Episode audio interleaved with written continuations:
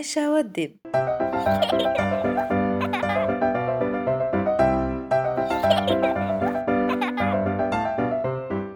كان يا مكان كان في راجل عجوز وست عجوزة عندهم حفيدة اسمها ماشا في يوم من الأيام أصحاب ماشا قالوا هنروح الغابة نجيب مشروم وتوت.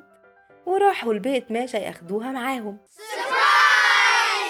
ماشا قالت أرجوكم يا جدو وتيتا ممكن أروح الغابة.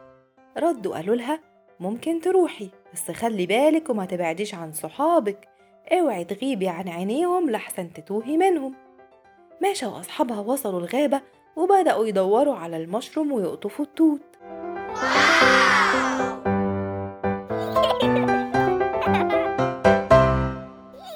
فضلت ماشا تجري من شجرة لشجرة ومن غصن لغصن لحد ما بصت فجأة حواليها لقت نفسها بعدت خالص عن أصحابها.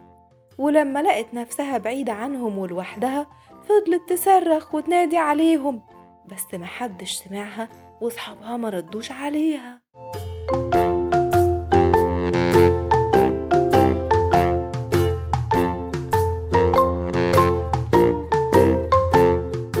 فضلت ماشية يمين وشمال تدور على أي حد يساعدها.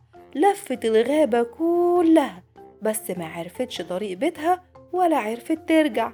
لقت نفسها تاهت خالص.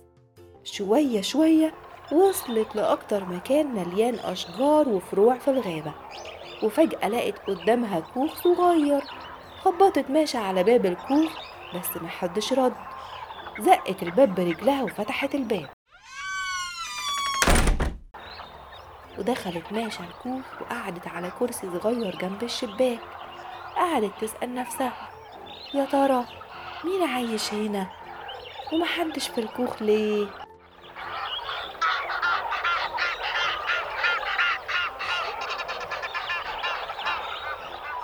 إنما الكوخ ده كان بيت دب كبير جدا وكان بره بيتمشى في الغابة وقتها.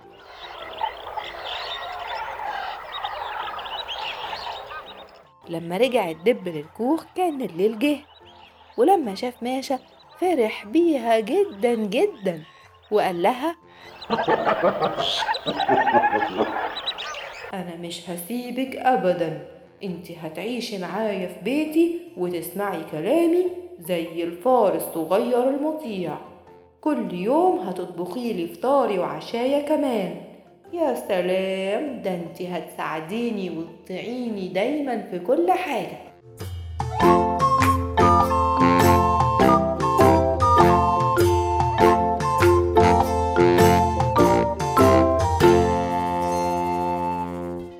زعلت ماشا جدا واتألمت قوي لوقت طويل بس لسه مفيش فايدة.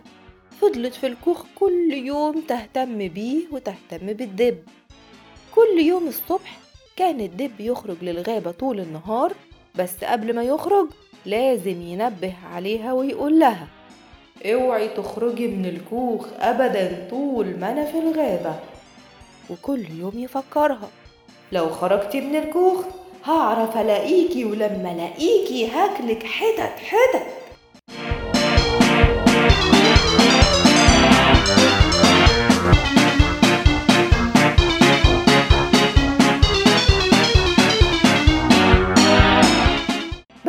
ماشا تفكر. إزاي تهرب من الدب الكبير؟ دي الغابة محوطاها من كل ناحية ومفيش أي حد تسأله عن طريق البيت. فكرت كتير لحد ما لقت الفكرة اللي هترجعها البيت.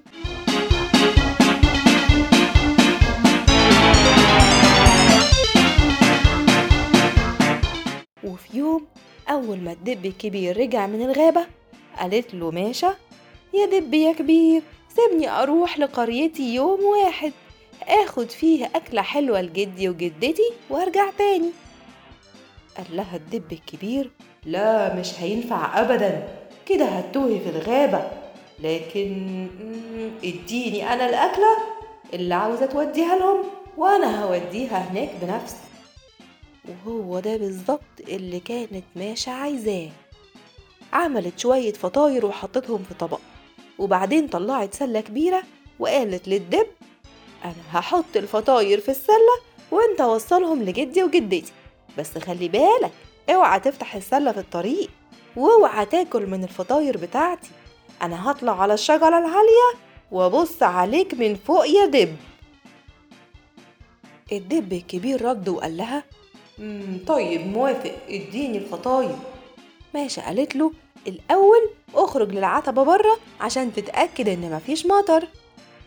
وأول ما خرج الدب للعتبة دخلت ماشة جوه السلة الكبيرة على طول وحطت طبق الفطاير فوق راسها. ولما رجع الدب من الباب كانت السلة جاهزة ومستنياه يشيلها.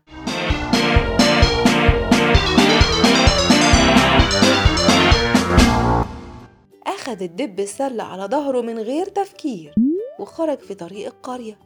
فضل الدب يمشي برجليه التقيلة بين الأشجار العالية ويخبط كتافه الكبيرة يمين وشمال في غصونها.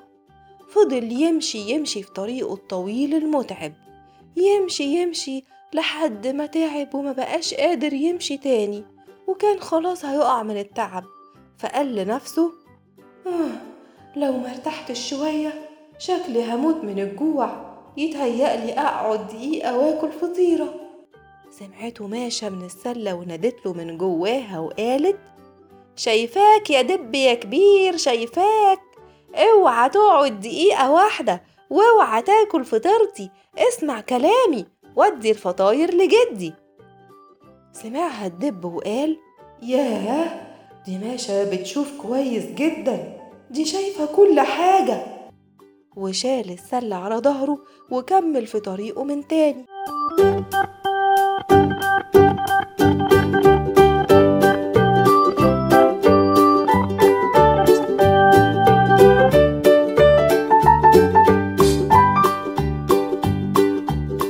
فضل الدب يمشي ويمشي لحد ما تعب جدا المرة دي.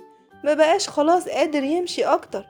فوقف وقال لنفسه لو ما ارتحتش شوية شكلي هموت من الجوع. بيتهيألي أقعد دقيقة. وآكل فطيرة واحدة. بس ماشى نادت له تاني من جوه السلة وقالت له شايفاك يا دب يا كبير شايفاك. اوعى تقعد دقيقة واحدة اوعى تاكل فطيرتي اسمع كلامي ودي الفطاير لجدي. الدب استعجب جدا. يا سلام على شطارة البنت ماشا دي دي قاعدة فوق على الشجرة العالية لكن بتشوف كل حاجة أعملها وتسمع كل حاجة بقولها. وشال السلة على ظهره وكمل في طريقه أسرع من الأول.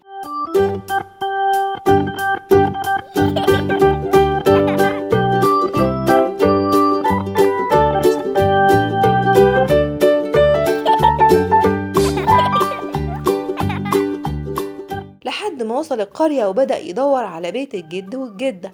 خبط على الباب بكل قوته وقال افتحوا لي الباب. أنا جبت لكم أكلة حلوة من عند ماشا. لكن كلاب القرية شموا ريحة الدب الغريب وجريوا عليه من كل مكان. ومن كل جنينة يخوفوه علشان يمشي. وفعلا خاف الدب الكبير جدا جدا من الكلاب وحط السلة في الأرض وهرب للغابة من تاني. من غير حتى ما يبص وراه ولا مرة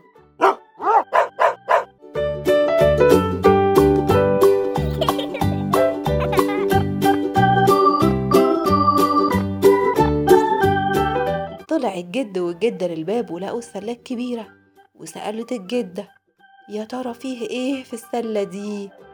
رفع الجد غطا السلة ومن المفاجأة ما كانش مصدق عينيه كانت ماشة قاعدة جوه السلة سليمة وبتضحك. فرح الجد والجدة قوي برجوع ماشة وحضنوها وبسوها وقالوا يا سلام دي ماشة دي أشطر بنت في الدنيا. ومستمعينا أكيد مش هيقولوا عليها حاجة تانية.